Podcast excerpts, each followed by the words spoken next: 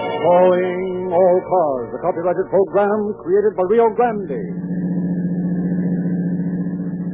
Long Beach Police calling all cars, attention all cars, broadcast 237 at 120 East 1st Street. Assistant officer. That's all. Rosenquist.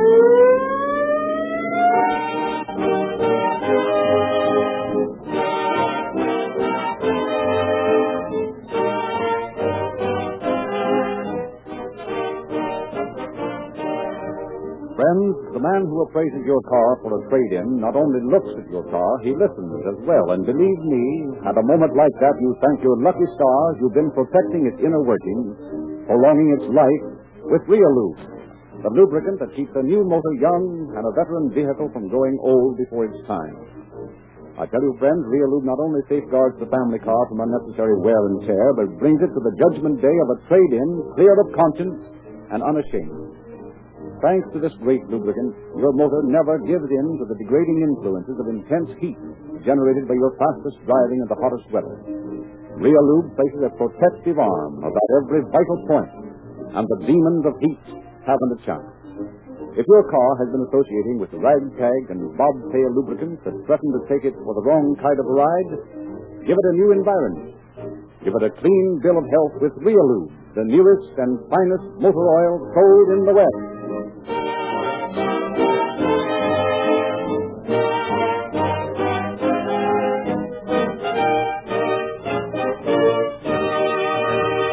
The story we hear tonight was taken from the confidential files of the Long Beach Police Department. And it is our privilege to present Captain Walter Lentz, Chief of the Long Beach Detective Bureau. Captain Lentz. Good evening, ladies and gentlemen. I have long agreed with the thesis set forth for this program, the theory that crime does not pay. The criminal is a serious danger because the rest of us do not take him seriously. If we realize that crime comes home to every man of us, and not merely to the victim alone, we would take crime more seriously. Our defense against crime is too casual. More and more, the law enforcement agencies of our country are realizing this fact and are cooperating to bring about a tighter enforcement of our laws. Programs of the sort we are to hear tonight make more vivid the work of the police in apprehending and punishing criminals who defy the law. Such cooperation is invaluable. Our program shall show how it worked to prove again that crime is a losing proposition.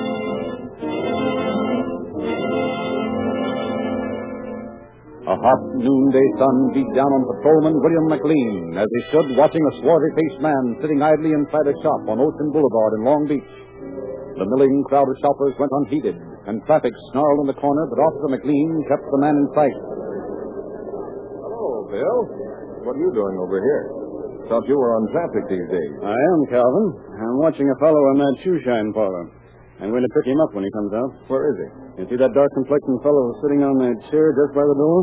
Yeah. Tough looking customer, isn't he? Yeah, Mm, pretty mean looking, all right. What's he done? Passed the Ford's chick. Is that all? That's enough for me to pick him up. Well, why don't you go in and get him? I've got to keep my eye on the traffic out here.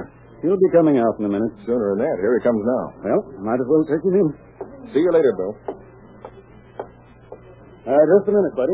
I'd like to talk to you. Yeah, what's the beat, copper? We'll talk about that at the station. You want to come along quietly, or shall I use the bracelet? Sure, I'll go with you. I ain't done nothing. Keep the cuffs in your pocket. All right, let's go. What's the idea of parking there? Come back here. Hey, stop that man! Stop! Get that man! Stop him! Hey, you. You see a man come through this alley? Yes, sir. He went into that hotel right there. Thanks. Oh, I'll be the laughing stock of the fort till I let that guy get away with it. Say, lady, did you see a dark guy come in here a second ago? Oh, Yes. Where is he? Well, back there, room 18. You better be careful, though. I will. You look pretty desperate when you see me. Open up in there. Come on, I said, open up. Oh,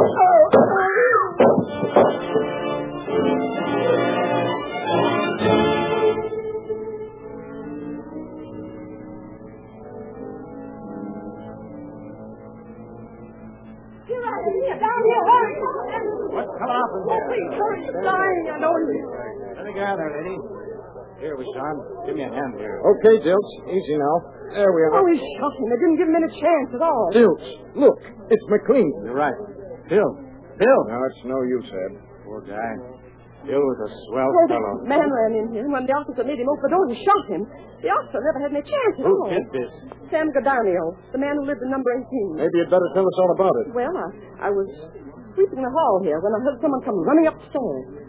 I went to the top to see who, who it was, and this fellow rushed up and shoved me to one side and went on back to his room. Do you know this man? Well, I rented the room to him yesterday, and I know the name he signed on the register, but that's all I know about him. Did he say anything when he came He upstairs? told me to get out of his way, and he shoved me aside and kept on running. What happened then? Well, just a second or two later, the officer, Mr. McLean, came running up the steps and asked me if a man came in here, and I told him where the fellow was. Did the officer have his gun in his hand? Well, I think so. Did this other fellow have a gun? Well, not when he came in, but evidently he had one in his room, because when the officer went back and told him to open the door, that fellow just stuck his hand out and shot Mr. McLean. Where'd he go then? Well, he started down the back stair, but the officer had fallen down there, so he came out this way.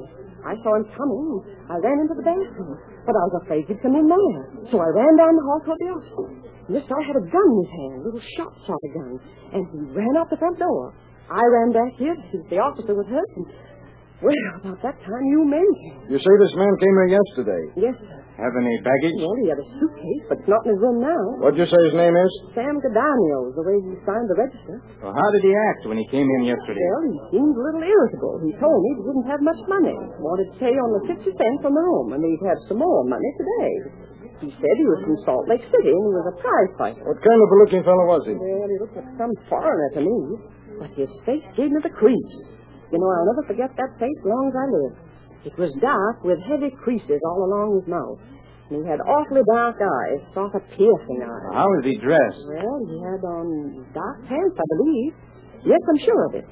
And he wore a dark turtleneck sweater, you know, the kind you have to pull on over your head. And he wore, wore a coat of the same material as the pants. Any hat? No, I never saw him with any hat on.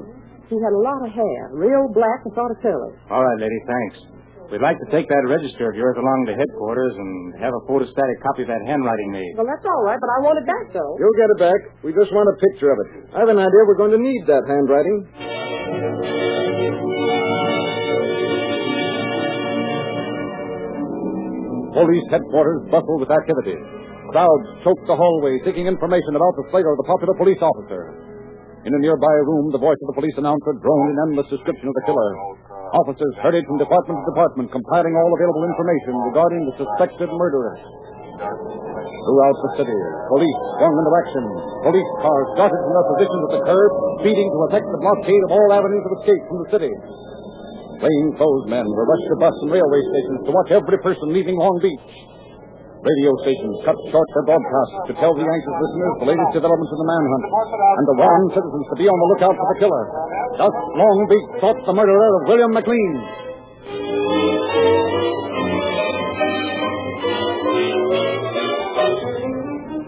In his office, Chief of Police Joe McClellan talked to two of his officers.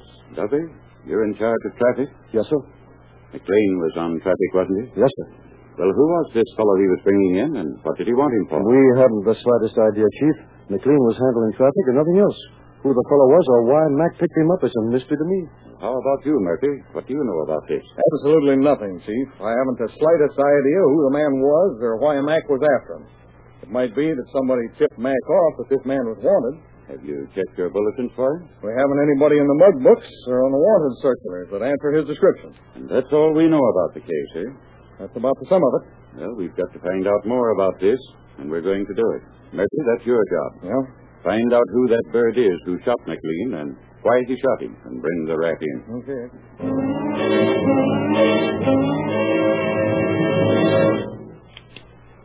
Send Lentz and Fridley in here. Yes, sir.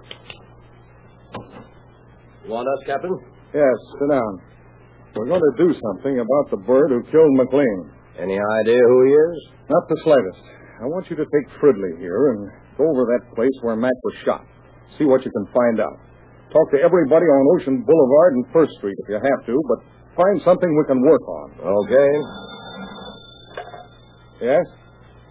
Okay, send him in. Something up? I can't tell. The front desk said somebody's coming in here who knows something about the case. Come in. Captain Murphy? I'm Murphy. My name is Calvin. Want you to sit down? Thanks. What can we do for you? Oh, pardon me. This is Lieutenant Lentz and Sergeant Fridley. How do you do, Sergeant? Uh, I thought maybe I could help you a little on this shooting case. Fine. Let's have it. Well, I was talking to Mac just before you arrested this fellow this morning. and I got a good look at the man. Uh, did McLean say anything about why he was picking this fellow up? Yes, he said something about him being a forger. Tell you where these checks have been cashed? No, he didn't. Where was this man when you first saw him? In the shoe shining stand on Ocean Boulevard. Do you think you'd recognize him if you saw him again? And how? He was one of the toughest looking guys I ever saw. Well, what happened when McLean picked this bird up? Well, we stood there talking a little while, and when we saw this fellow start to leave, I stepped back into a store there, and McLean went out and stopped him. Yeah? Now, I couldn't hear what he said to him, but they started walking down the street toward Pine. Yeah. All of a sudden, some fellow bumped his car into another one that was double parked there by the corner, and the guy McLean had hold of broke away and ran up the alley with Matt right behind him. Did McLean shoot at him? No, he fired in the air a couple of times, but the fellow kept on going up the alley. When he got to the corner, that is, out on First Street, Yeah. I saw him turn the corner to the right, and that's the last I saw him. You didn't see McLean shoot at the man, did you? No, there was a couple of girls coming down the alley about that time, and a guy was parking a car on the lot that opens on the alley. They were all in the way. McLean wouldn't be shooting like that in the center of town anyway. Well, that's all I know about the case. Yeah, okay. I sure hope you'll catch that bird. He's plenty tough. Apparently. Well, Lance, you and Fridley hop out and see what you can find out around Pine and Ocean.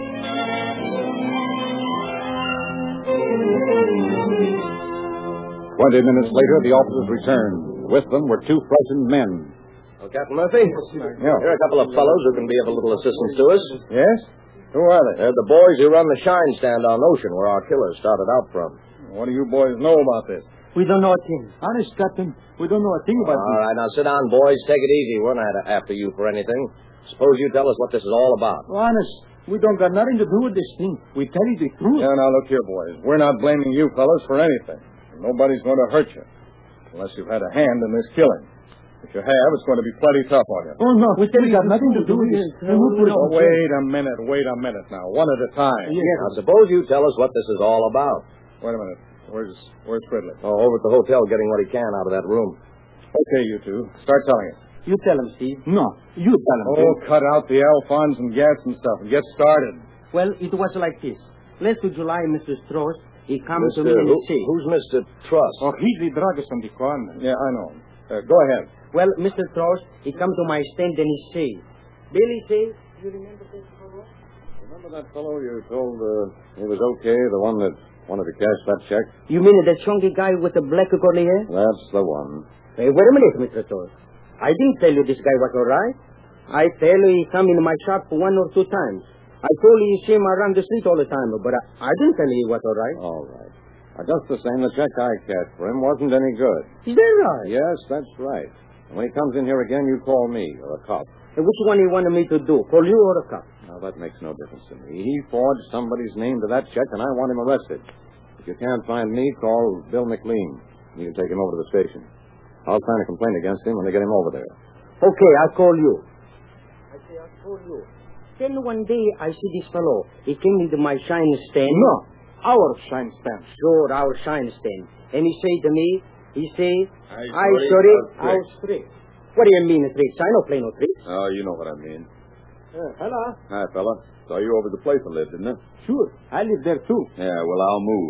Hmm? Oh, that suits me fine. All joking aside, though, where's a good place to stay around here? Oh, there's a hotel right on the corner, right up the alley on First Street. Well, I'll try it.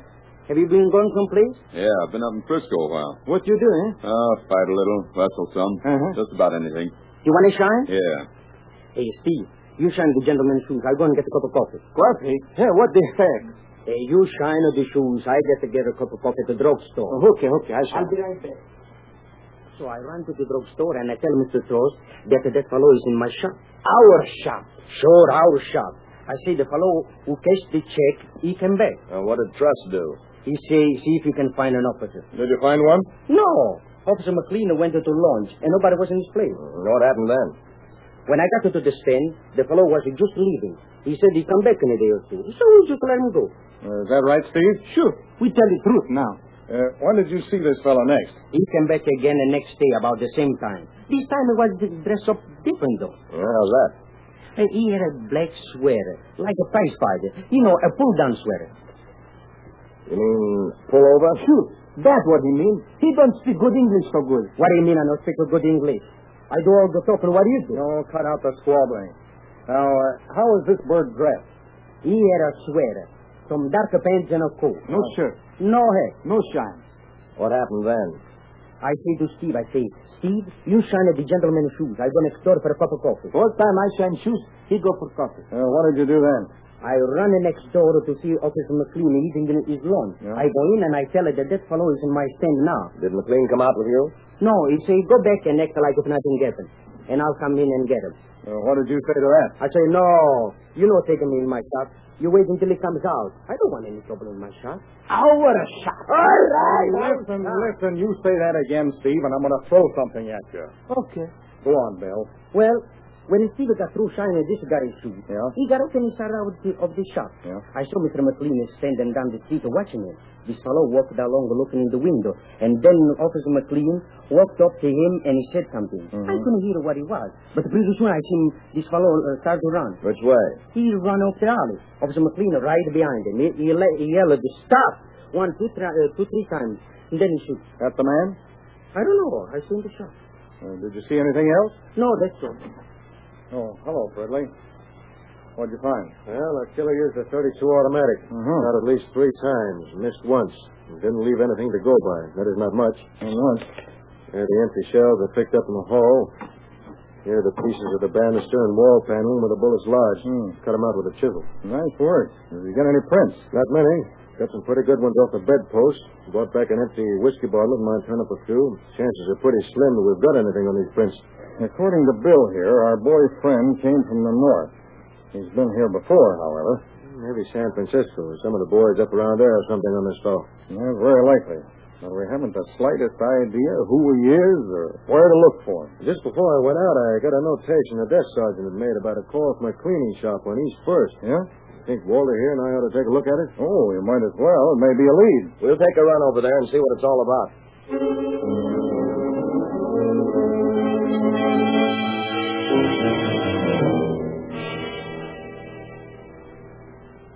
Did somebody from here telephone the police department? Yes, I did. What's the trouble? That man showed up here again. What man? The one I phoned about. What about it? Well, he came in here yesterday and brought some shirts and wanted me to get them out the same day. I told him I couldn't do it, and he got kind of rough. Well, he came back just after lunch and said that he wanted to change his clothes. He had a suitcase with him, and I told him I couldn't let him do that. And he told me he'd blow my head off if I didn't let him. Do you have a gun? I don't know, but I wasn't going to take any chances. I told him to go on back there and change his duds. He changed? Yes. He left his old clothes here. Here they are. There's a black sweater and a coat. Now, wait a minute. Take a look at those, Fridley. That's what I'm doing. Was this fellow uh, a sort of short, very dark man with black curly hair? Yes. uh, Why? Well, nothing. He just shot a policeman about three hours ago. Here's the cleaning mark. C over 1934. I'm going to take that coat and make the rounds of every cleaning place in this town.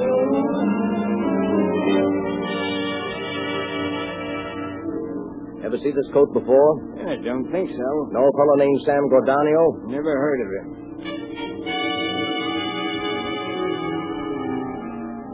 You ever see this coat before? No. No Sam Gordonio? No. You ever see this coat before? No, Ever hear of Sam Gordonio? no. Did you ever see this coat before? Uh, I, I don't think so. Oh. No Sam Gordonio, short, dark fellow, curly black hair. Oh, him. I think I know who you mean. "Oh, Yeah? A fellow like that lived in here last night. Said he was from Salt Lake City. I sold him a second-hand suitcase I had lying around here. he said he was a boxer.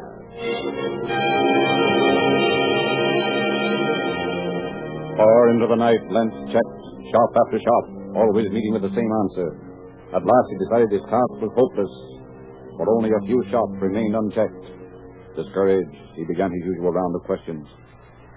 You ever see this coat before? Yeah, You have. sure, I've seen it. I pressed it about two days ago. You know Sam Gordonio? Yeah, he was here earlier today, asking me to keep the suitcase for him. I- I've got it right here under the counter. Well, let me see it. Okay. There you are. Boy. Say, this is a break at last. Uh, what did this Gordonio look like? Oh, uh, sort of short, heavy-set fellow, very dark. Might be Greek or Armenian. Yeah? Had deep lines in his face, especially on the right side. Had black curly hair. That's the bird. Don't look like you left much in that suitcase. No, just a shirt, a hat, and an empty whiskey bottle, which will probably break his neck.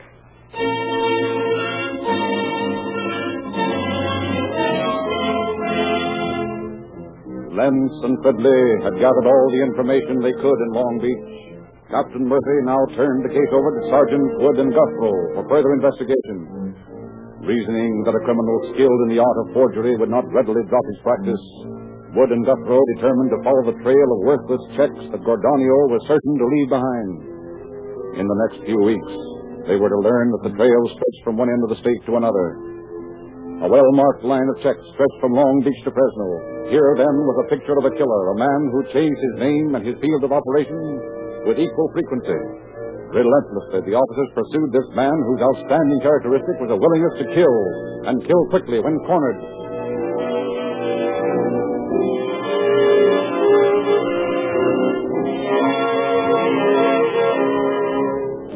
Thus, the search for the killer of William Lean came to a dead end. We turn back the clock now six months. Our scene is an all-night market in San Francisco. Okay, buddy, get him up. This is a stick-up. Don't shoot, mister. Don't. Stop squawking. Give me that jack in the till.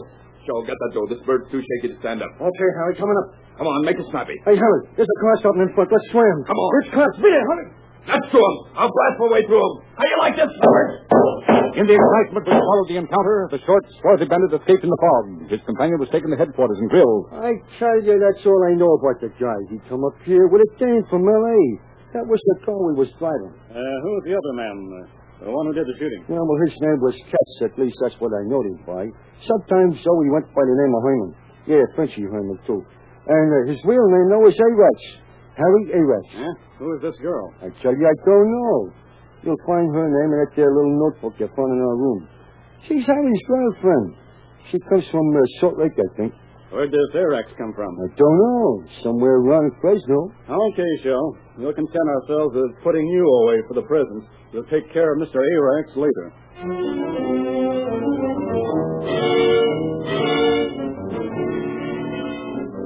San Francisco police sent Mr. Shull to Folsom, and with quickness and dispatch began the search for his companion in crime. To all points within the state went the bulletin. Be on the lookout for bandit described as dark complexion, five feet five inches tall, weighs about 140 to 150 pounds, hair dark and curly, sharp facial lines.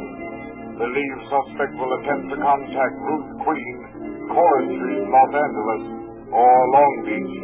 Use extreme caution. Suspect is armed and dangerous.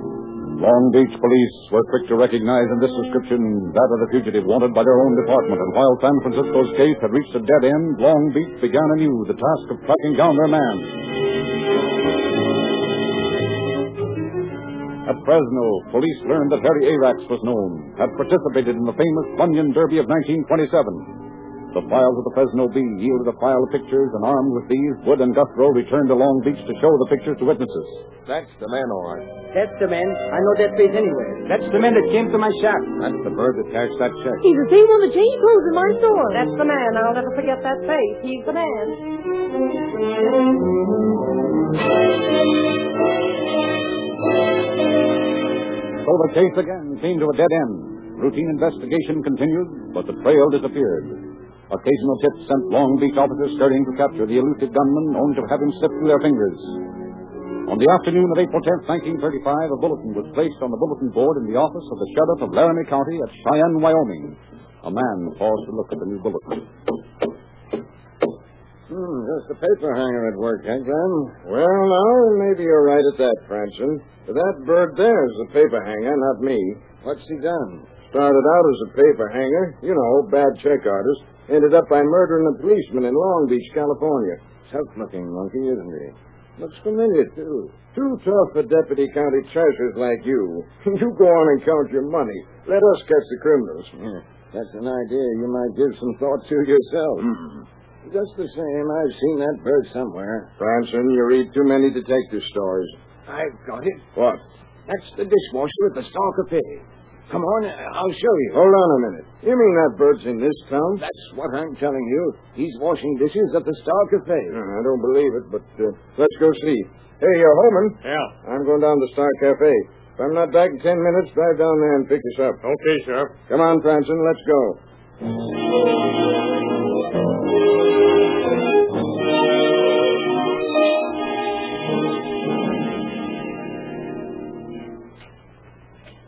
See him through the screen there? Right by the sink? Looks like the bird on that bulletin, all right.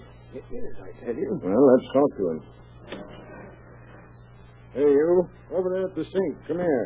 Yeah? What's on your mind, fella? What's your name? Demas. Bill Demas. Why? What difference does it make? I don't know. Yet. Don't mind coming over to the sheriff's office for a little chat, do you? Eh, If it's okay with the boss, it's okay by me. I don't think he'll mind. Come on. Hey, come back here. Ah, Stop! Stop! Get him, Glenn? No, he got away. Come on. Let's find out where he lives. He may try to get there and get a gun. You go find out where he lives. I'll wait for Holman. Meet you in front. Okay.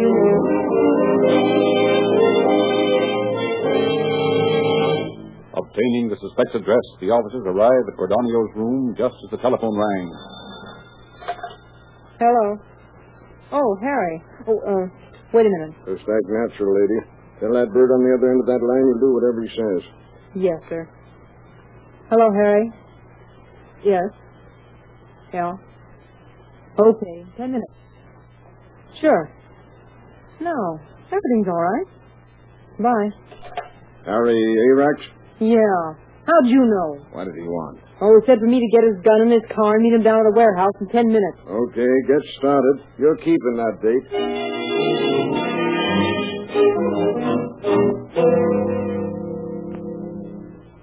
Ought to be here any minute. All set, Holman? Sure. There he is. Let him get almost the car. Let's take him. Take it easy, buddy. We've got you covered. What's coming off here? Get him up, Arax. No funny moves. That's to you, Cobbers. You'll have to move faster than that. Let him have it, Dewey. Didn't seem to stop him, Dewey. Dewey, you're slipping. Took you three shots to get him.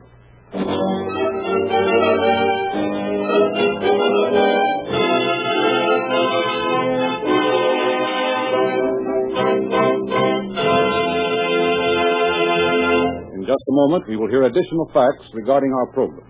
It is highly significant that more police cars, ambulances, fire engines, and other public serving automobiles are powered with Rio Grande crack wherever it is sold than any other brand. The pilots of these city and county emergency cars, like an overwhelming number of California state and federal government officials, demand the best and get it with Rio Grande crack. The gasoline that is first in public service and always in the tanks of cars owned by those who appreciate getting the most for their money. Would you like police car performance? Then get it. Drive into the nearest red and white Rio Grande station in the morning and give your car a head start with a tank full of Rio Grande Craft, the most highly and justly recommended gasoline that ever caught a public enemy.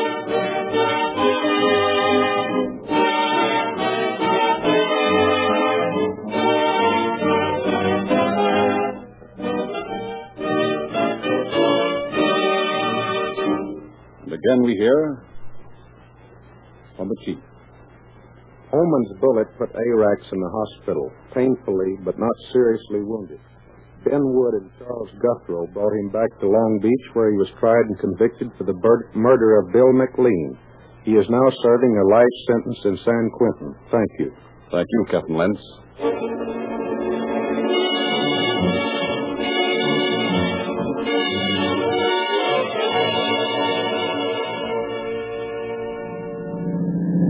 Long Beach Police calling all cars, attention all cars, account legal broadcast 237 regarding a murder. Suspect in this case is now in custody. And That's all. Rosenwood.